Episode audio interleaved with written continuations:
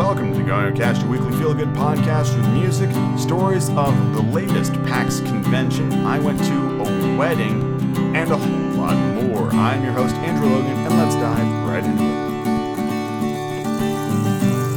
into it. Hey, gang, it is another fantastic episode of the Going Up Cast. Apologies for missing one last week, but as I just said, I went to PAX and I was bloody exhausted, because I had the rehearsal dinner and a wedding literal days before, then went to PAX. This last week has been very busy, and I am prepping to go to Amsterdam um, this next week, so there won't be a new episode next week either. It's it's all very, very much busy in the world of the Going Up Cast, but it's all for a good cause, me going to Amsterdam. So I hope uh, this week's uh, extra long episode will be enough to tide you guys over for, for a little while. Uh, but before we get into all the fun stuff I have to talk about this week, I want to mention that if you enjoy the Going Up Cast and would like to continue to support the Going Up Cast, there's lots of great ways you can do that. You can go to patreon.com forward slash Going Up Cast, where you can... Um, yeah. where you can become, I'm just going to leave it in, become a five dollar patron to get access to the monthly live streams, uh, which will, this month's live stream will be held upon my return from Amsterdam, most likely on the uh, last weekend of September, I would say. The twentieth and the twenty-ninth would probably be the uh, the kindest for my psyche, because if we did it the weekend after I got back, I might go insane. Um, but, you know what, who knows, it could be the twenty-second or the twenty-third, one of those days. Uh, but keep your eyes peeled on the Facebook page in particular if you are um, a Patreon supporter, and obviously on Patreon. I will let you guys know when the next stream will be. Or you can go to gardencast dot com forward slash store, where you can get a custom audiobook reading of your choice or a fantastic mystery book, which could be literally anything, for the low, low price of nine ninety-nine. And let's move on to the next thing in the podcast.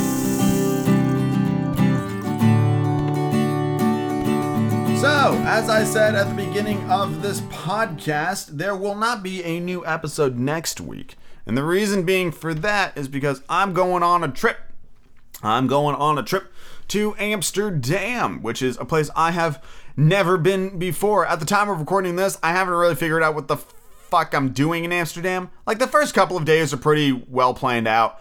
Um, like, I land, I hop on the train to go to the town called Tilburg, which is an hour and twenty minutes south of Amsterdam, and that is where my first hotel is. The reason I'm going to Tilburg is because that is where I'm going to see Arion, which is like my all-time favorite prog metal band, um, perform my favorite album of theirs live. That's the basis of the entire trip, is to go and do that, uh, and I'm very, very excited about that. And I think we're also going to um, Efteling, which is the largest amusement park in the Netherlands. When I say we, I'm going with my buddy Evan, um, who is currently in Europe right now, and I will meet him in Amsterdam. Like, I think he lands like an hour after I do, so I'm just gonna hang out in the airport until he um until he's like, you know, off his plane, and then we'll we'll meet up and then hit the uh, hit the road most likely. I plan on having like my backpack and my carry-on, and that's it. Um, just to keep it light while I move from city to city and stuff like that.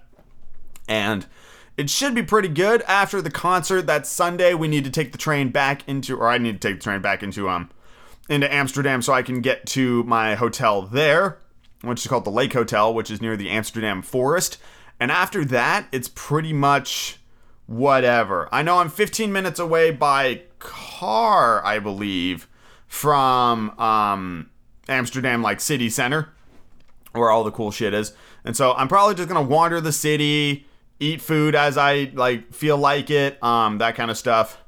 Uh, spend some time in the Amsterdam Forest, because I am like right next to it. I know my hotel either rents kayaks and stuff, or there's a, a place inside the forest that rents kayaks and does all that kind of stuff, and like bikes and mopeds and stuff like that. So I'm probably just gonna spend some time just kind of exploring the the area around Amsterdam. Um, to be perfectly honest, outside of just like wandering the streets of the city, there isn't much within Amsterdam that currently appeals to me as like a, just like as a person. Um, like, you know, I enjoy art as much as anybody, but I'm not flying three thousand miles or whatever the fuck to go sit in a museum. That doesn't, that doesn't interest me very much. So I'm just going to go and eat the food and experience the culture, probably talk to some people and just see what there is to see. I want to go out to like to Harlem, where the windmills are, and go take a look at those and that sort of stuff. That appeals to me more. than um than the museums do. So I'm very, very excited about all those stuff. Um, I need to look up things like how I'm actually getting around Amsterdam. If I like can use taxis or Uber, or uh, if I just want to like rent mopeds and just figure it out, you know, that sort of stuff. And it should be should be pretty good. And then I fly home on Thursday, so that means there won't be any new you know chapters next week either. But that makes sense because we are finishing uh, book seven of Harry Potter tomorrow. And then when I get back, we're gonna start Game of Thrones and stuff like that. But the trip should be should be very good, and I'm very excited about it. Um, like today, I'm gonna pack and all that stuff, and hopefully hammer out the finer details of my trip and figure out how exactly I'm moving around the country. Because I think once I figure that out, then the rest of it will fall into line pretty like quickly. Um, like if Uber is an option and I can just do that, then I'm gonna do that. You know, that's just kind of what I'm thinking, and then it'll just be decision making from there about where I want to go and how I want to get there and so on and so forth, and spare no expense, that sort of deal. But uh, it should be it should be very exciting, and I can't wait to tell you guys all about it. But I just want to let you guys know in greater detail why there won't be an episode next week, because I'll be in Amsterdam. But there's going to be one hell of an episode when I get back about talking about all the shit I did in Amsterdam. But for now, let's move on to the next thing in the podcast. And just like that, it is the end of another PAX Prime event. I've gone to PAX fucking... ten times? I've lost count. I've been to many PAX. Many PAXi. Many PAX Primes. I remember when it used to be called PAX West. And now it's called PAX Prime because it was the first PAX. And if you don't know what PAX is, it is a gaming convention.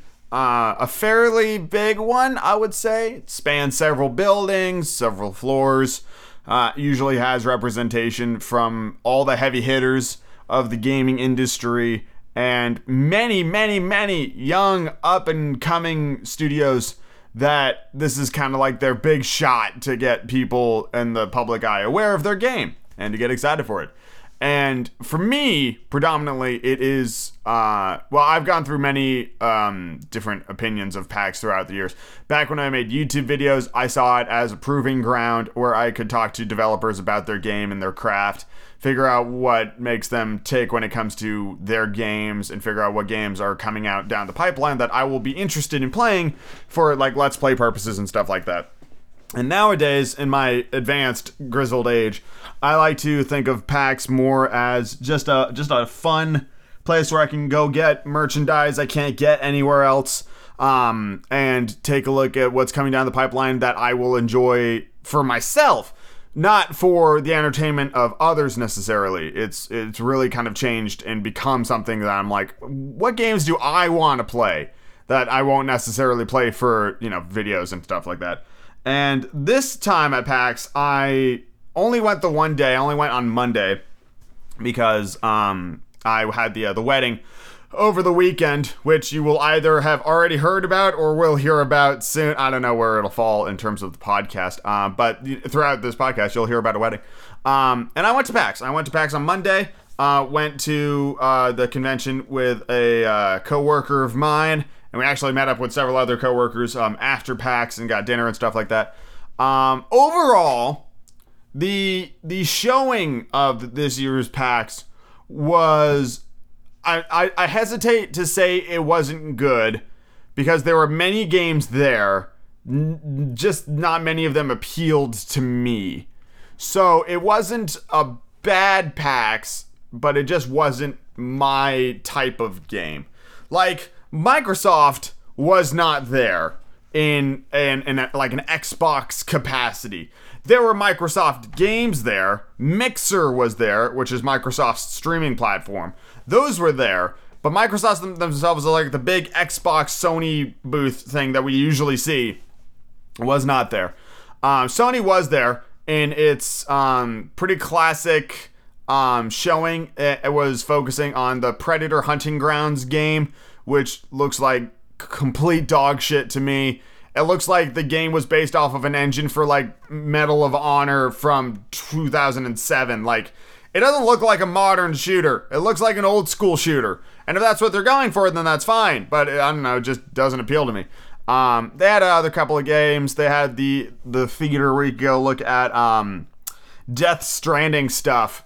And I went and saw that that video, and it was the same footage they showed at Gamescom, I think, like two weeks before, uh, where like the dude peeing and uh, Del Toro and stuff like that. Uh, but what the video at PAX showed me that I don't think the Gamescom footage did was that it actually kind of explained what Death Stranding is all about.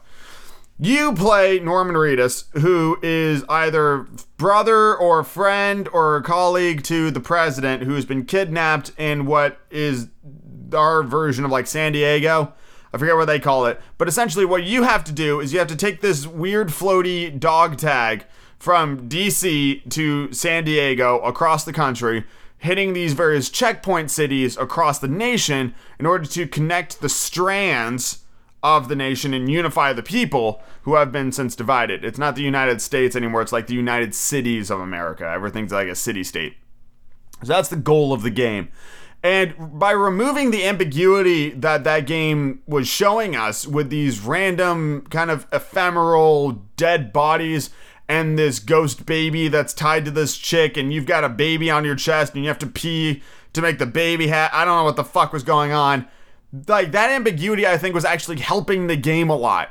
Because a lot of people, including myself, were going to buy this game just to find out what the fuck it was all about.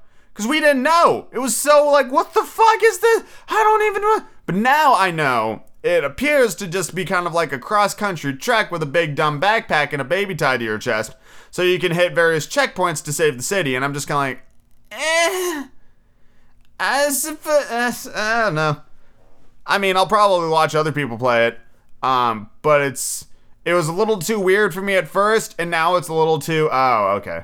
It's a little, honestly, a little disappointing that I find out that's what it's about. I'm sure it's going to be executed great. Kojima knows what he's doing when it comes to video games, but I, not, not, that's not up my alley. So I'm probably not going to play that one. Um, let's see, what else was there? Um, Tiny Built House Studios, I think. The guys from Secret Neighbor were there in force. Uh, they had several games they were showing off. Um, and what pleased me about those games was the appearance of different engines for those games. And I'm like, that's pretty impressive to have your studio at such a point where you can come out with like five completely different games with completely different art styles built in different engines. That's that's impressive. That's very impressive. Um, and they, they were interesting because on the day I was there, if you played any of their games, you could get like this two foot tall plushie of the Secret Neighbor, which they were selling at the booths for like twenty bucks. But my guess is they had an excess of them. And they just wanted to get rid of them. So they were like, okay, you play any of our games, you get a bunch of free shit that you don't have to spend money for.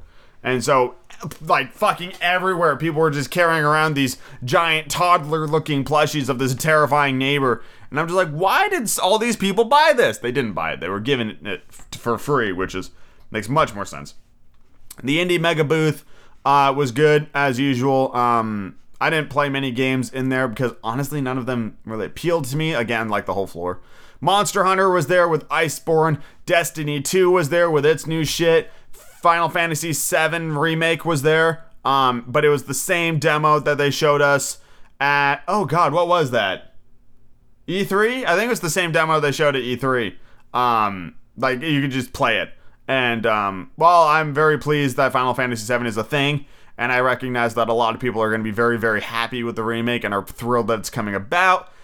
Like, I might get it, but probably not. You know, I'm just kind of indifferent because much like Zelda and Mario and Final Fantasy, I did not play these games when I was a child.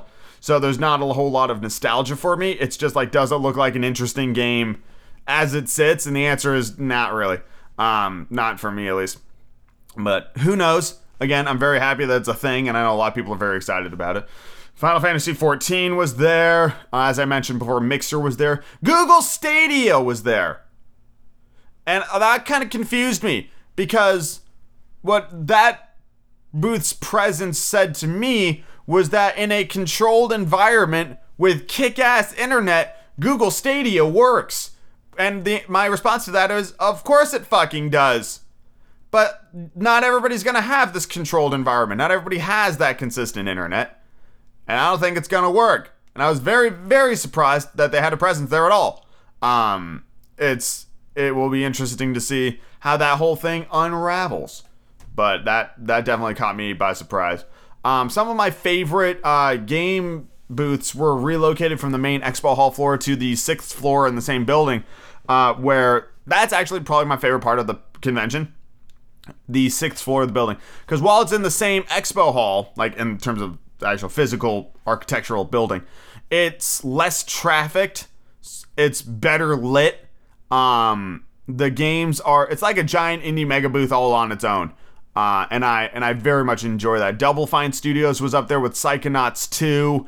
Um, Yacht Club Games was there with its brand new fifteen different games involving Shovel Knight, which fucking more power to them. I love Shovel Knight. I've got so much Shovel Knight merch. It might be the, the single, or like, I have more stuff for that game than like fucking any other game. Probably. Shovel Knight. I've got like the plushies. I've got the sweatshirt. The like the Christmas sweater. I love it.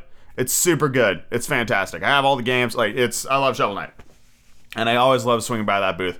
Feels like I'm coming home, where I'm just like, oh, Shovel Knight, you guys are the best.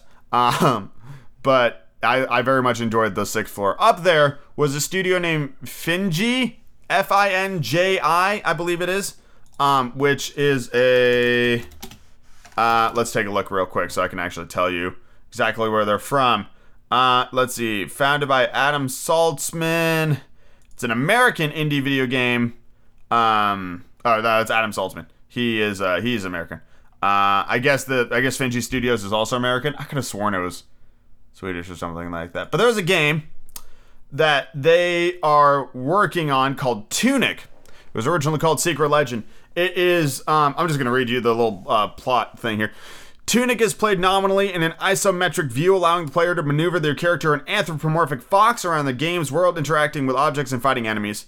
And if player, uh, if necessary, the player can switch to a more top-down view in combat. It's structured similarly to The Legend of Zelda. So this game's, the fox's walk cycle is adorable. Um, all the in-game, di- like audio, not audio, um, text. All the in-game text, like reading maps and signs and stuff like that, are in this weird runic language, so you don't really know what it says, which is similar in my head to like a Dark Souls game, where the the story is kind of told to you through gameplay, and it's not really like, once upon a time, there was a fox. It's not like that. And throughout the demo, you pick up a stick and use that stick to fight slimes, and then you get a sword and a shield, and your little fox is all kitted out. And then you go through this door, and this big kind of like ancient robot-looking motherfucker a la Breath of the Wild comes out and completely wrecks your shit like a Dark Souls boss. It's like two hits and you're done, and you're dead, and that's it, and the demo ended. And I went, whoa! All right.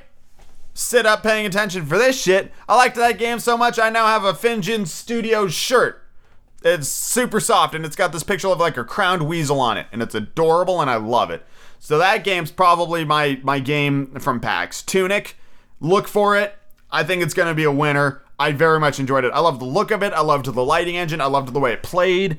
I loved the fact that it was like you target, you strafe, you dodge, you block. Very Dark Souls, just in that kind of top-down isometric view that you would see in like Diablo three or um or even Legend of Zelda.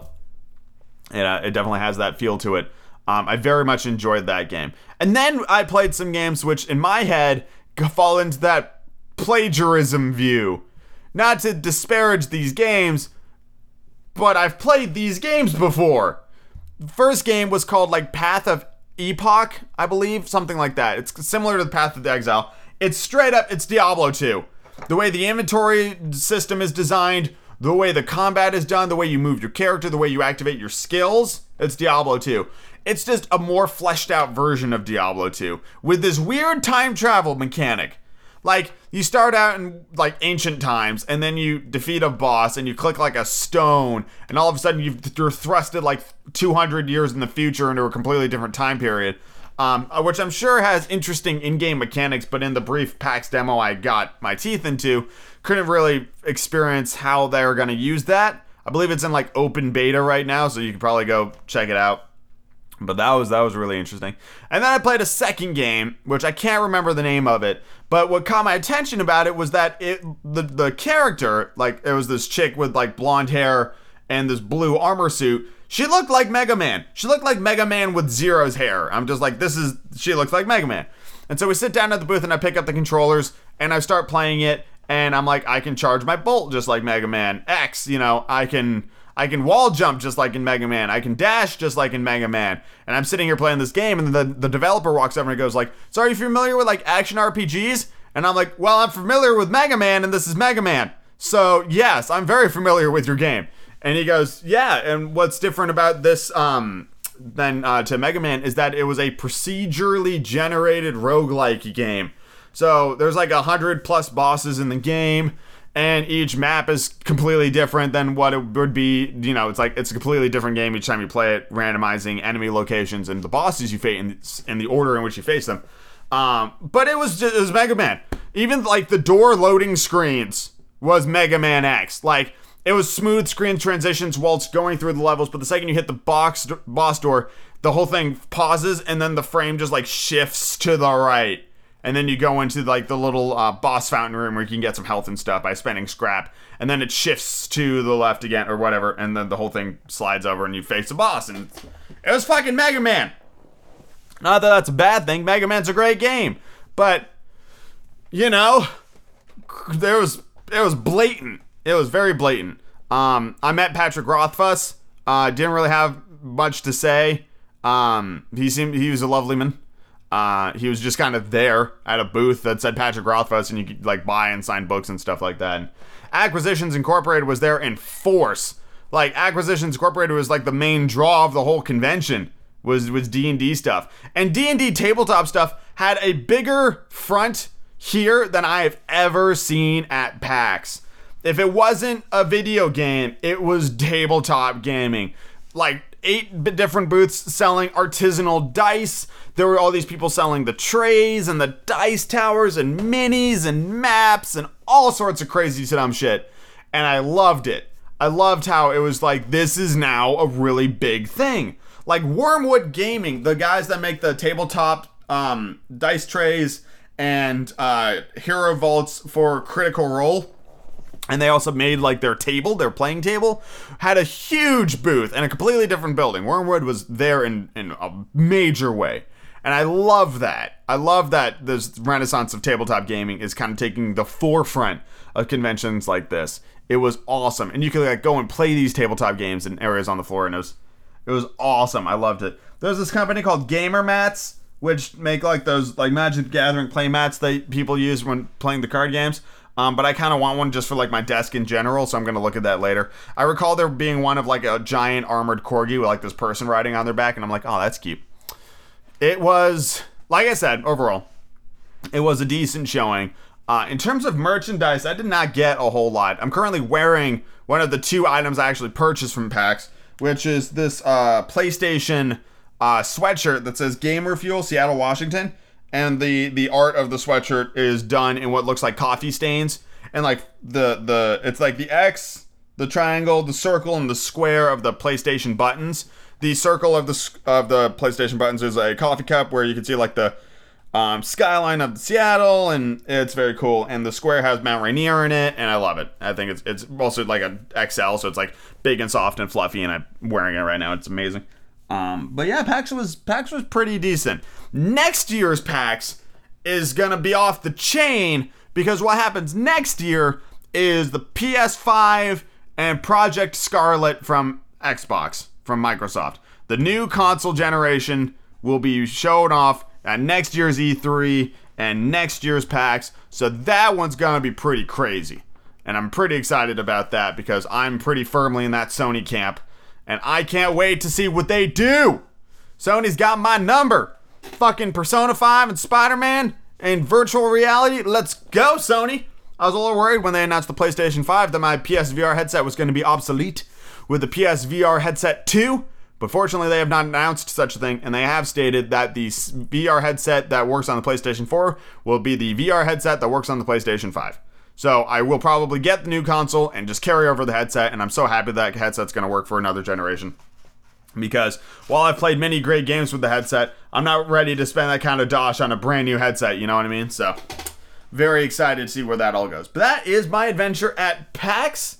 Um, did not meet um, any, like, big YouTubers like I normally do at PAX, but then again, I wasn't there the entire weekend, so that would do it. And yeah, it was just, it was a good time. Game showings were pretty weak. No Cyberpunk, uh, which I was very disappointed by because I'm so, so excited for Cyberpunk. Um, oh yeah, Nintendo had Luigi's Mansion three, Link's Awakening, and Pokémon, um, but the lines for those games were just so absurd, I just kind of gave them a pass. Because um, it's like, I'm getting these games. I'm buying Luigi's Mansion three and Pokemon, and probably not uh, Zelda, but it looks adorable, and I'm very I'm very happy for those people who are big Zelda fans.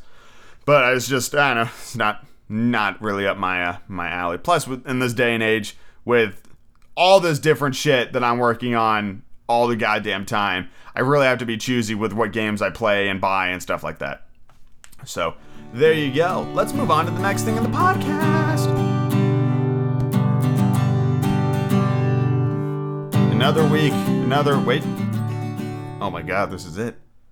This is the final batch of Harry Potter chapters. We've done it.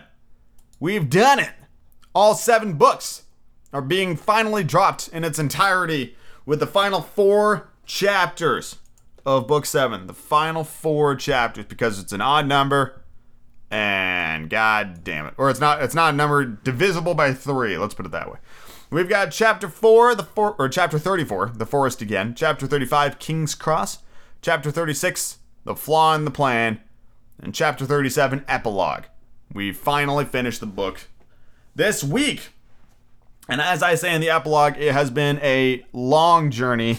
And the ending of this book came about was actually kind of bittersweet. Um, despite my incredible rage of the stupidity of these characters throughout many of these chapters, the the end of the book definitely kind of struck me and went like, oh, it's finally over. I can now focus on Game of Thrones and with all of my energies, and I'm gonna miss Harry Potter because despite my hatred for it, there is no piece of literary media I know as well as Harry Potter. I've read these books countless times. I've listened to these audiobooks countless times. I've seen these movies countless times. Harry Potter is like, it's a big deal to me. So to be able to finish the the seven audiobooks is uh, is quite the um, the moment for me. ninety-eight hours of audiobook stuff. It is about thirty hours less than the official Jim Dale readings, which was like one hundred twenty-eight hours or something like that. And even with all my bullshit and guffing, I was a little confused as to why that might have been the case, why my chapters and my books were so much shorter than his were. And I believe the difference is the, the speed in which we read these books is very different. You've got me, who is a fairly fast talker and a fairly fast reader, and I like to put some emotion behind my, my lines in my books. And then you got Jim Dale, who sounds more like this. Chapter two, The Vanishing Glass. Harry awoke suddenly one fine Thursday morning to the sound of his aunt rapping upon his bedroom door. Up. Get up, she said. Now. Harry awoke with a start. Like, it's that. It's a very slow, methodical, kind of very relaxing rendition of the books. And don't get me wrong, I love Jim Dale. He does a good job, but not to toot my own horn, but uh, I think my characters have a bit more emotion. I think my characters have a bit more going on. There's a bit more snap and crackle with my audiobooks. There's a bit more popping off each fucking eardrum. It's going places, you know? It's not all just kind of the same monotone delivery. There are rises and falls. My voice speeds up with excitement and slows down for when the acting really needs to get going. It's a bit more dynamic. There's a bit more going on. Bit more Keith Moon on the drums, you know.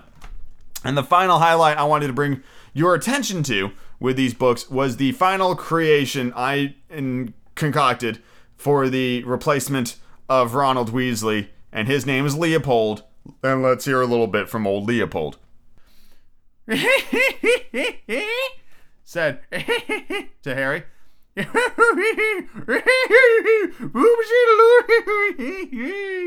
No, I didn't. So I had complete faith in you.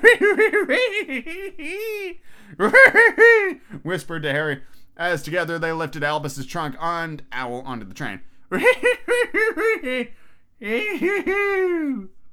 Just a reminder, there will be no audiobook chapters next week. We are taking the week off because of my trip to Amsterdam and because it's a nice break in between the series. So it'll be kind of a nice palate cleanser. We finished Harry Potter. We can, you know, just consume that book and that can all just disappear down into our gullet.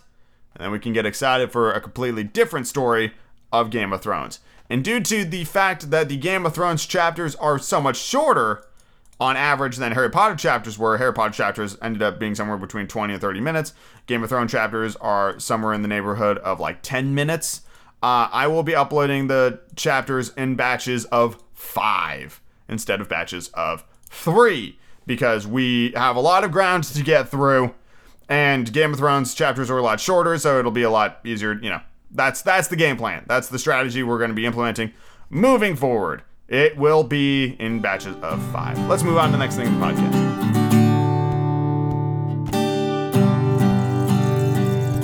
Long time ago, about fifteen years ago, a game came out called World of Fucking Warcraft, and it blew everybody's goddamn dicks off. This game has recently released its classic vanilla version, and I decided to give it a go. I never really played Warcraft when it first came out. I remember playing the trial when like Cataclysm was the thing. That's like the closest I ever got to original Warcraft. Um, but I decided since it didn't cost any extra, um, I re-upped my, my shit for a month and I got into WoW Classic uh, the day after it launched because um, I didn't really know what was happening until I just opened up Blizzard and it was like, WoW Classic is available now. And I was like, all right, I'll give that a whirl. I made the same type of character I currently main in like um, what is now being called uh, Warcraft Retail or WoW Retail, um, which is a Night Elf Hunter. Uh, I even called her the same thing. So I loaded up with that character. I had the graphic settings to classic and I just started to go. Um, without having played original classic, I don't know how accurate it is to that experience. Um, as I've seen on the internet, like, Uh, you know, with like the raid bosses and stuff like that, that people have already defeated since the the release of Classic. Um, the experience was never going to be one hundred percent the same because the knowledge of what vanilla is all about is already ex- already exists. We know where everything is. We know what all the bosses are. We know the strategies to defeat them. So people just kind of ran and gunned their way into it and did it no problem. And they got people like me who I'm sitting there with like my bow, going like, wait, wait, wait, wait, wait, wait, wait, hold on. I have ammo? What the fuck is this? And it's like, go kill some boars. And I'm sitting there looking at the minimap going like, why isn't the minimap telling me where the boars are? Wait, you mean I actually have to go out and look for these fucking things? Holy shit. This game's completely different.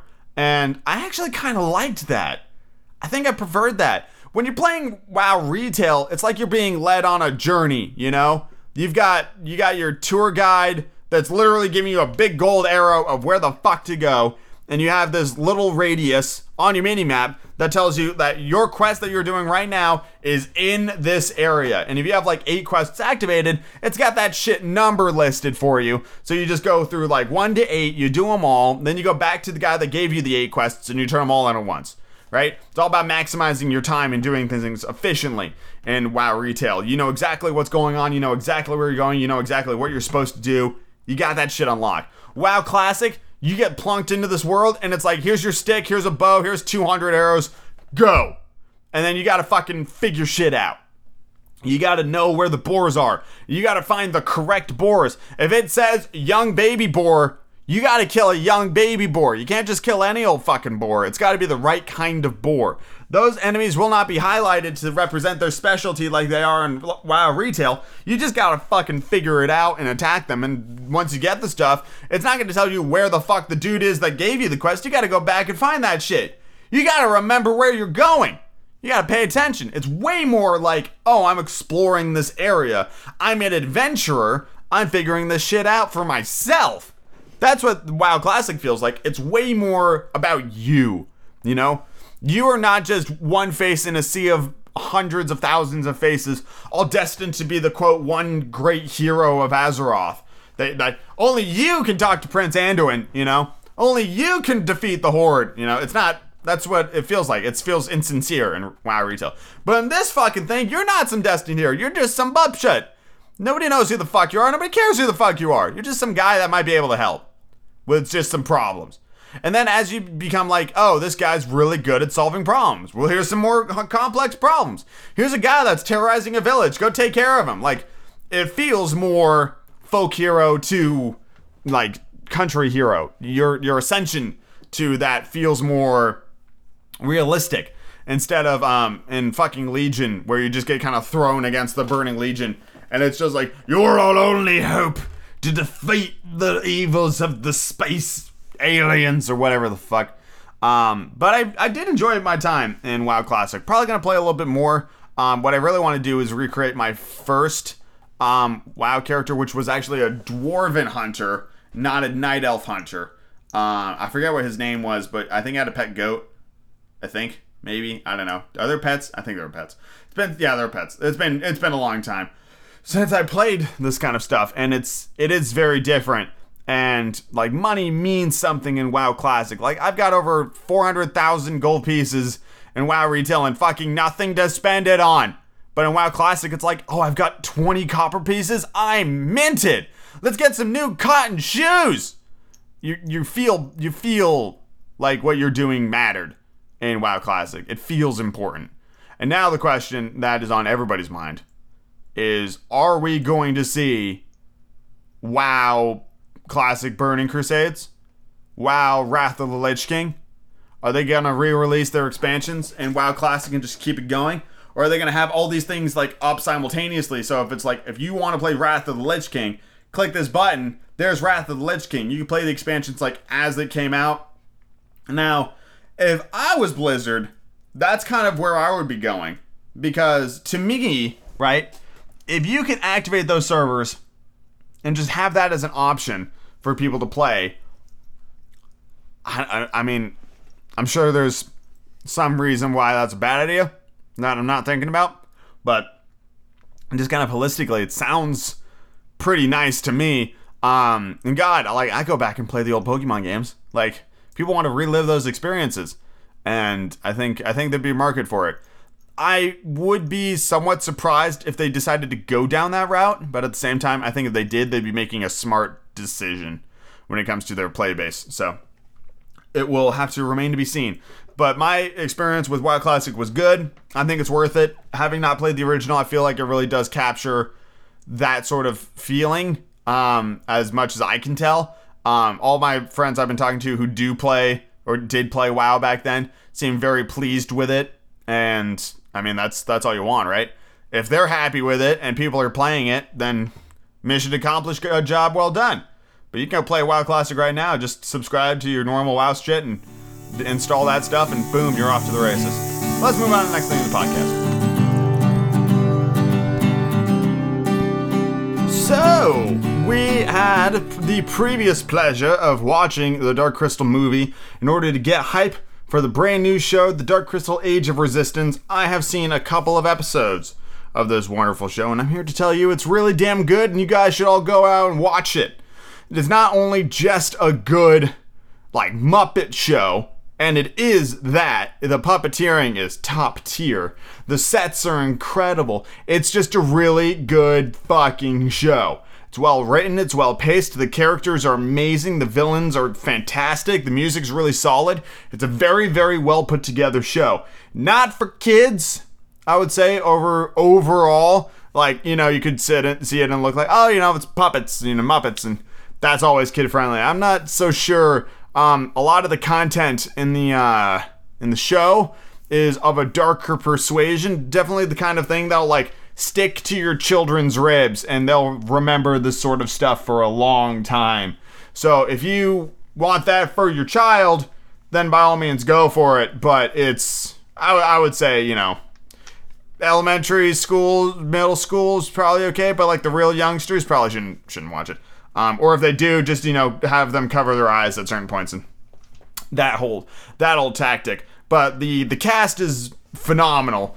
And everything about the show so far is very well done. I love the way the Muppets look. I love the sets. I love the world building. I love the narration. All the cast is just superb. I could gush about this show forever. But since I haven't seen the entire thing, I don't want to really get into like plot specific details because I don't know how it's gonna go down. Um, I know a second season is on the way, so that's all well and good, but I just wanted to say real briefly that if you haven't seen it, it's definitely worth checking out, and I would highly recommend watching the Dark Crystal Age of Resistance. ten episodes, each one's an hour long. You've got a lot of great Muppet content here that you must check out, especially if you're a Dark Crystal fan. Like, you've probably already seen it if you're a big Dark Crystal fan, but if you like Muppets or just really good fantasy television, check out Dark Crystal Age of Resistance. Let's move on to the next thing in the podcast. This week, we've got two fantastic songs for you to plug into your ear holes whilst I'm gone traversing Europe. And you need something to do. Oh, I'm just so sad, you know. My favorite podcaster is off on adventures and shit. And I'm, I got, I need some tunes. I got some tunes for you to listen to. Tune number one is Bad Outta Hell off of Bad Outta Hell by Meatloaf when he wrote Bad Outta Hell in nineteen seventy-seven. Uh, to this day, may be the single greatest selling album of all time. I think it did surpass Thriller um, not that long ago. Could be outdated on that piece of information. Either way, it did tremendously well. And I have uh, several Meatloaf songs that I'm a very big fan of, and this is one of them. I think Bad Outta Hell is a fantastic song. I particularly love the sound of the reverb on the guitar in the very beginning of the song, where it sounds like it's screaming at you from the other end of an arena. This amazing echo feel that it just, oh, it just sounds so good. And it's a great song. So here is my really stripped down cover version of it on the acoustic guitar. Let's take a listen. Oh, baby, you're the only thing in this whole world that's pure and good and right. And wherever you are, wherever you go, there's always gonna be some light. Well, I gotta get out, I gotta break it on down before the final crack of the dawn. So we gotta make the most of a one night together. When it's over, you know, both be so alone. Like a bat out of hell, I'll be gone when the morning comes. Oh, when the night is over, like a bat out of hell, I'll be gone, gone. Like a bat out of hell, I'll be gone when the morning comes. But when the day is done and the sun goes down and the moon is shining through, then like a sinner before the gates of heaven, I'll come crawling on back to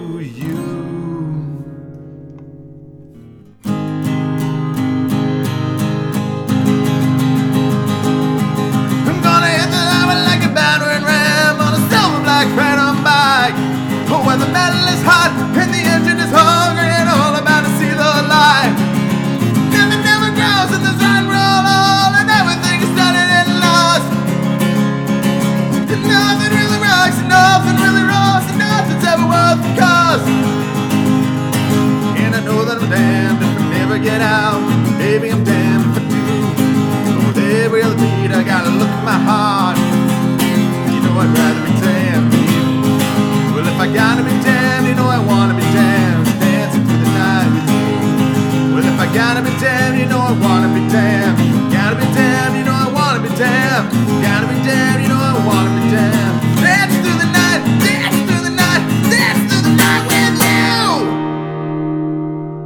with you. The other song I wanted to talk about this week comes to us as a cover from uh, Stan Rogers, who wrote the original song, called Northwest Passage, covered by Unleash the Archers, who released Northwest Passage as a like a single off of an E P they just dropped. Um, I think there's another song on that album as well, but their Northwest Passage cover is pretty fucking good. It embraces the original whilst giving it their own spin, and you can listen to both of these songs, which you can find at Going Up Cast Song of the Week playlist on garden cast dot com. And if you have songs that you would like to suggest for Song of the Week, well, there's lots of ways you can let me know what those songs are. You can reach out at garden cast at gmail dot com using contact page at garden cast dot com or commenting on any of the Facebook posts at facebook dot com forward slash Going Up Cast. Let's move on to the next thing in the podcast. Hello, hello, hello, hello, everybody. It is I, once again, coming to you live from the inside of my personal motorized vehicle, known as a Subaru Crosstrek.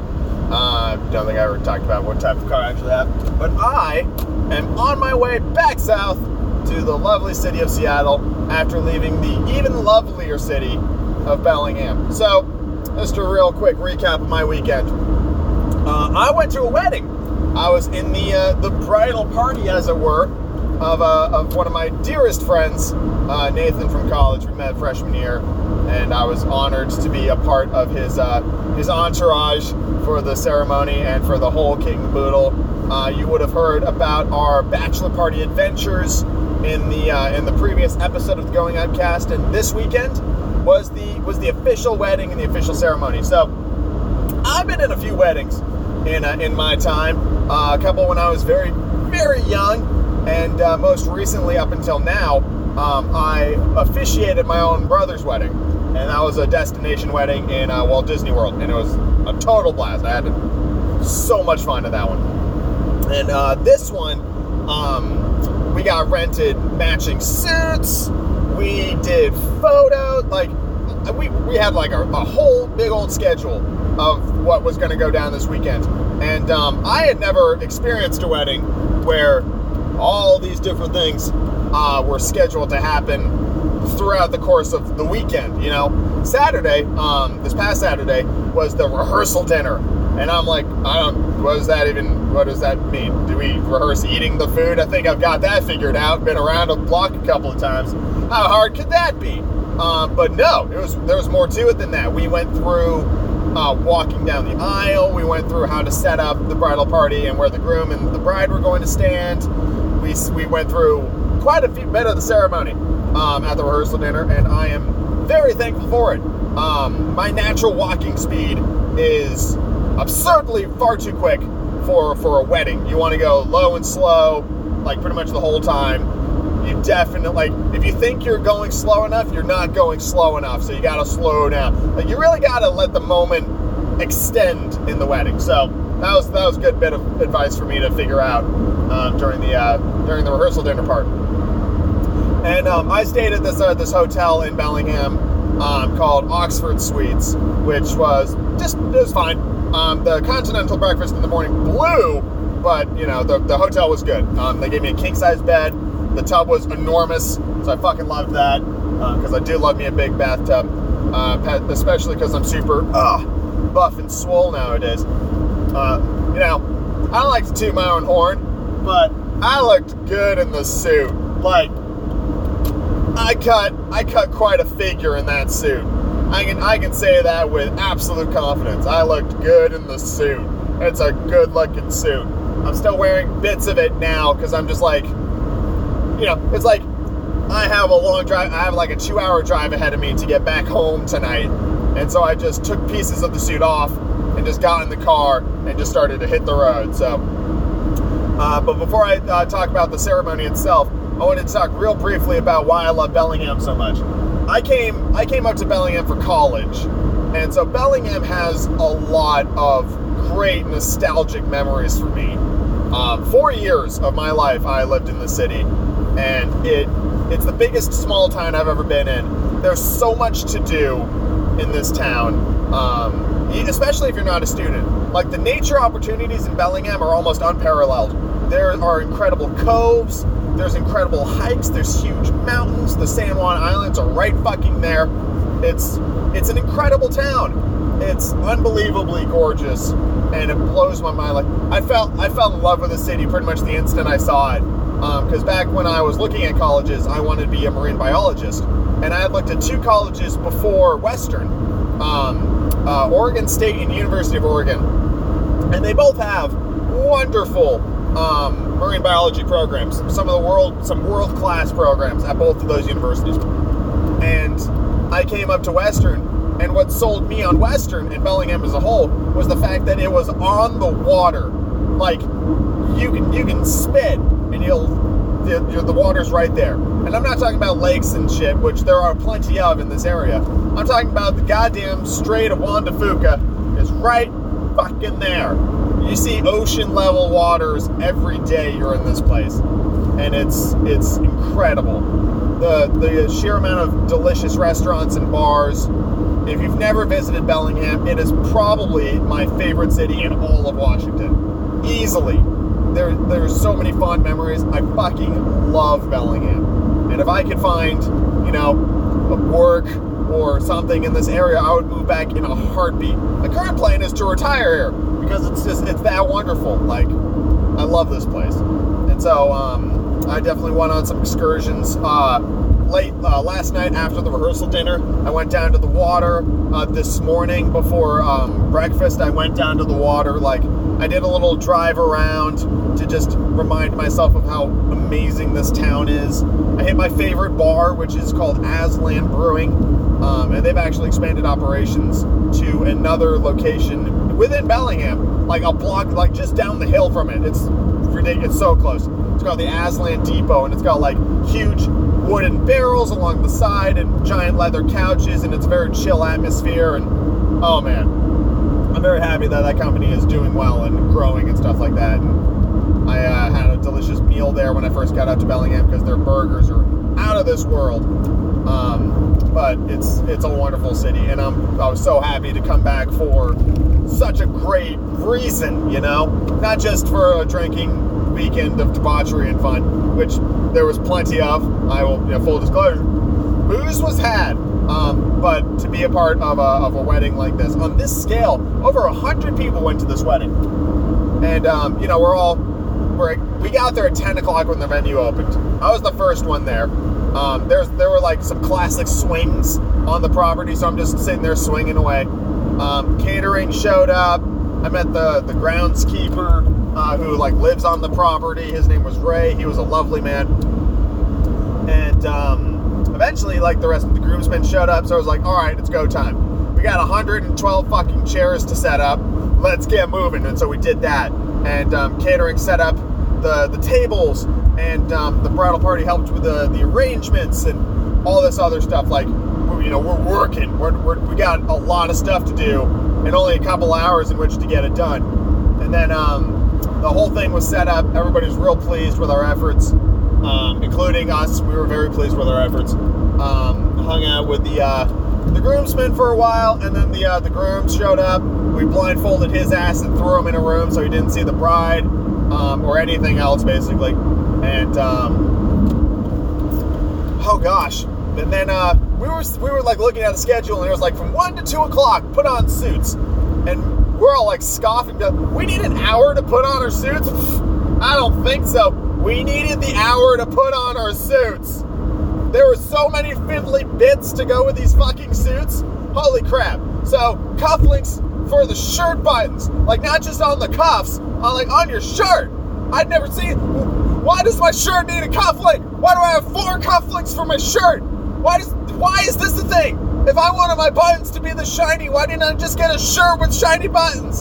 That blew my mind. And what's even worse is you were wearing a fucking tie and a vest, so nobody saw the shiny buttons. But we all wore shiny buttons. I'm still wearing the fucking things. Anyway, so that was weird. And then we had like the pocket handkerchief thing, um, which I've never had under suit before. But damn, that's a classic look. But none of us could figure out how to fold it properly, so we all just had like our own unique style. I just kind of stuffed mine in my pocket and made the corners poke out, and I was like, yeah, that's good. That's fine. It looks good. And it was, oh man. It did, honest to God, feel like it took that hour because, you know, people need to like rotate in and out. And it was swelteringly hot in the changing room. Like, we're constantly having to stop to like mop the sweat off our faces with toilet paper from the room next door. Like, oh my God. And, um, you know, I was kind of sitting there going like, oh, wait to put on the suit, um, till later because I'm going to be sweltering in it. I think I was actually cooler in the suit than I was out of the suit. And I think it's because it was kind of a looser fitting clothing. And, um, it was like layers, you know, that kind of insulation keeps the, keeps the hot air out and the cool air in, that kind of thing. Um, I could be talking out of my ass, but honestly it did feel cooler once I got the suit on. And by this time I'm two Coronas deep, because that's what we had. Um, we had limes. We had limes, but no knives or cutting boards, so we couldn't use the damn things. So we're just drinking straight Corona, which without a lime, it's like, what's the point? You know, why am I why am I consuming this beverage? And we're we're hanging out in the suits, um, and then it's photo time. And like, you know, I again, I've been to weddings before, but never on this scale. Never with a photographer. Never with this level of pomp and circumstance, at least not in, like, as far as I can remember, you know? Um, so it was a whole new experience for me, especially when I, like, I had to be in the photos as a member of the bridal party. So, you know, working on getting that big old smile, constantly reminding people that they have to smile when they're walking down the aisle, because you do not want to look stone-faced walking down the... It's a big, happy ceremony. Put a smile on your face, God damn it! Like, you know, you gotta, you gotta do this shit. And so, we did the photos, people started showing up, you know, the hundreds of people, not hundreds, but it was over a hundred people. And I started feeling really nervous, because I'm like, you know, oh God, I've got, I've got a thing to do. I gotta walk down the aisle with a bridesmaid, like, oh fuck. Um, I'm mildly buzzed, like, this is probably not great. I'm sitting there going, like, this isn't even my wedding. Why the fuck am I so nervous? And, um... Uh, my buddy uh, Tucker was going like, well, you're nervous because you want to do well, because it's, you know, it's Nathan's big day. And I'm like, you're right. I was like, phew. So definitely, definitely some like heavy breathing coming out of me. I was feeling, uh, feeling pretty, pretty stressed about the whole thing, but I'll be damned, you know, we're all sitting there going like, what are we, are, are people going to tell us like where to go? Are people going to tell us like when to go? I don't, who the, Who's running this shit? Like, I'm like, we didn't know what to do. We didn't know where to sit. We didn't know where to go. It was, it was a complete cluster. But when push came to shove and we were like, we're like there, you know, we're like there and we're ready. And we just showed up in the right spot and the fucking bridesmaids show up and clean as butter, smooth as can be. We just fucking like, do, you do the link arms and we walked down the aisle. Nobody tripped. Everybody was all smiles. Didn't even worry about it. We just, we nailed it. And I was stunned. It went off without a hitch. Like, some people showed up a little late, like the kegs, the, the beer showed up a little late. Still before the ceremony, but like twenty minutes after they were supposed to be there. And so we're all kind of like, where's the beer at? And so we, you know, we did the ceremony. It was a good, good long thirty minutes, I would say. Like, that's a good size ceremony. Just long enough that um, your feet start to hurt from standing there, but not too long that you're like, oh my God, how many times do you have to say you guys love each other? We get it. You know, it was, it was a perfect, beautiful ceremony. They'd read their own vows. I almost cried. It was gorgeous. And then, uh, and then they walked back down the aisle. We'd get paired up with our bridesmaids again. We walk back down the aisle and everybody goes and buggers off to the, uh, the reception hall while we uh, just hang out for photos. We do a bunch more photos. And then, uh, and then we go to the reception hall, and um, oh gosh, what happened then? Uh, beer, beer was had. We finally found the beer. Um, it was so funny story with the beer. Um, I had two, two more beers after the Corona, so I was four beers in. Over the, this is over the course of like six hours. All right, so I don't want anybody messaging me being like, "Oh my God, you got so much beer." Don't worry about it. It's over the course of six hours. I drank like a gallon and a half of water in the remaining five hours. So it's all, it's everything's fine. But on the fifth beer, I brought it back to the table. And this whole, the theme of this weekend was fucking hornets and wasps. Like, we dealt with these little yellow buzzing bastards at the rehearsal dinner and at the wedding. Because, you know, they're both outdoors. And so they were a problem. And one of these stupid ass fucking wasps fucking lands in my beer and just starts drowning. And I'm just sitting there watching it being like, you stupid fucking bug. But I took that as a sign from God that I'm like, a fucking wasp just landed in my beer. I, I'm going to stop drinking. That's that's a good sign. You know, a lot of people would be like, oh man, you know, I just, I would have done it if I just, I was looking for a sign for, for, you know, for me to do this thing. And I'm like, boy, when those signs are clear, those signs are clear. Like, you just got to know what to look for. Fucking bug landing in your beer, a fucking dangerous one at that. Stop drinking. And so I did. I stopped drinking. I drank water after that. I was like five hours before uh, before the end of the ceremony, or before the end of the wedding, I guess. And um, oh god, we got the food, which was um, like a buffet style taco thing, which was delicious. Those are some tasty ass black beans, and um. They uh, got up and did the speeches, which were very moving. I um, I definitely felt feelings uh, with those uh, with those speeches. Um, closest I came to crying wasn't during the ceremony, and it wasn't during the speeches. It was during the dances. The first dance and then the dances with the parents. Both of those got me got me almost almost going real good. It was it was super emotional, and it was beautiful. Oh man, it was an incredible ceremony. Hung out with some really good people, had some really good food, drank some really good beer, and just just had an absolute blast. And then we sent them off on their merry way to a wonderful honeymoon down in a down in the old islands of Hawaii, which is fucking so cool. Wish wish I was going, not on their honeymoon, but I've never been to Hawaii, so I would uh, I would very much enjoy that trip. And uh, and yeah, pretty much as soon as they were gone, I helped her with a couple of other things, but I knew I had to hit the road because it's a long drive, and I've got a big day tomorrow of going to a going to PAX. Very excited about it. It's gonna be a oh gosh, it's gonna be a pretty full day. And tomorrow's my uh, my Sunday before uh, before I go back to work. So very full weekend, very exciting. I am making good progress on my drive home, and it's uh, probably going to be home within the uh, within the hour here. So it was it was just so much fun. Um, Nathan doesn't listen to the podcast, but I'm gonna fucking give him a little something here anyway because that's that's just kind of the mood I'm in.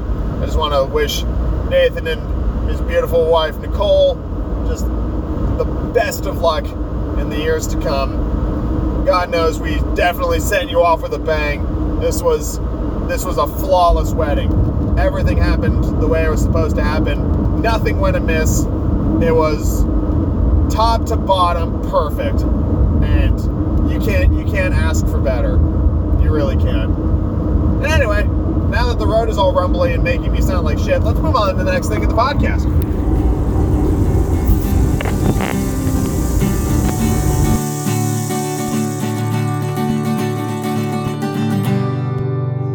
And finally this week, I wanted to talk about something that my friends did for me, which just meant the world to me.